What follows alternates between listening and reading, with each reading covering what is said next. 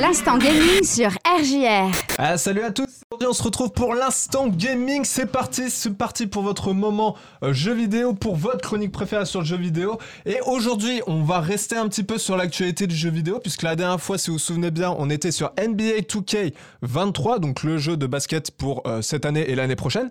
Euh, et aujourd'hui on continue un petit peu sur un jeu qui est sorti assez récemment. Il s'agit de Saints Row, pour ceux qui connaissent un petit peu. La dernière fois qu'on avait parlé de Saints Row, c'était avec Saints Row 4, ça date d'il y a maintenant un petit peu plus d'un an.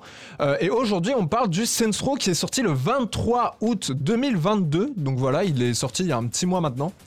Euh, sorti du coup sur PC, PS5, PS4, Xbox One et Xbox Series X. Euh, un petit jeu, euh, un petit TPS open world d'action développé par Volition qui ont développé tous les autres Saints Row notamment, notamment. Donc voilà la série qui fait son retour avec un reboot de la saga dans laquelle on suit les débuts du gang de rue les Saints. donc on joue le boss du gang et on doit développer notre gang sur toute la map de Santo Ileso. Voilà, c'est le nom de la map. On va voir un petit peu de quoi il en retourne. On commence avec le gameplay comme d'habitude. Et eh bah ben, écoutez, on a un gameplay qui est très similaire au troisième opus de la saga, avec, euh, avec quelques petites nouveautés évidemment, notamment euh, des compétences que l'on débloque au fur et à mesure des niveaux d'expérience, notamment le coup de poing enflammé ou le jet de grenade, pour vous citer quelques exemples. Oui, dit comme ça, c'est métal, hein, euh, effectivement, c'est vrai. ou encore des capacités également passives, autre nouveauté, que l'on obtient en réussissant des défis optionnels, notamment. On pourra reprocher à ce gameplay d'être un peu vieillot, davantage de nouveautés auraient été le bienvenu, c'est dommage. On passe maintenant au level design. Alors comme avec les autres Saints Row ou avec GTA, euh, on a le droit à un open world avec une ville à explorer et des quêtes à réaliser. Euh, alors à savoir que Santo Ileso, donc là où se déroule toute l'intrigue, hein, je rappelle, euh, c'est la plus grande map de toute la saga, inspirée d'un mix entre Las Vegas et du désert du Nevada. Voilà, un petit mix des deux. Une grosse nouveauté qui nous éloigne complètement de Steelport ou de Stillwater, où se sont déroulés les précédents opus évidemment. Donc très différente certes, mais bah, pas beaucoup de personnalité dans la ville. Hein. Elle est finalement euh, même assez monotone. Monotonie qui a compensé un contenu très étoffé. Volition a été très généreux de ce côté-là, heureusement. Euh, on passe maintenant au graphisme. Alors la vie est assez mitigée de ce côté-là. Hein. Alors d'une part, les graphismes sont vraiment magnifiques. Hein. La ville, bien qu'assez monotone, est très bien modélisée. Euh, pour ce qui est des personnages que l'on va rencontrer, ils sont là aussi très bien réalisés.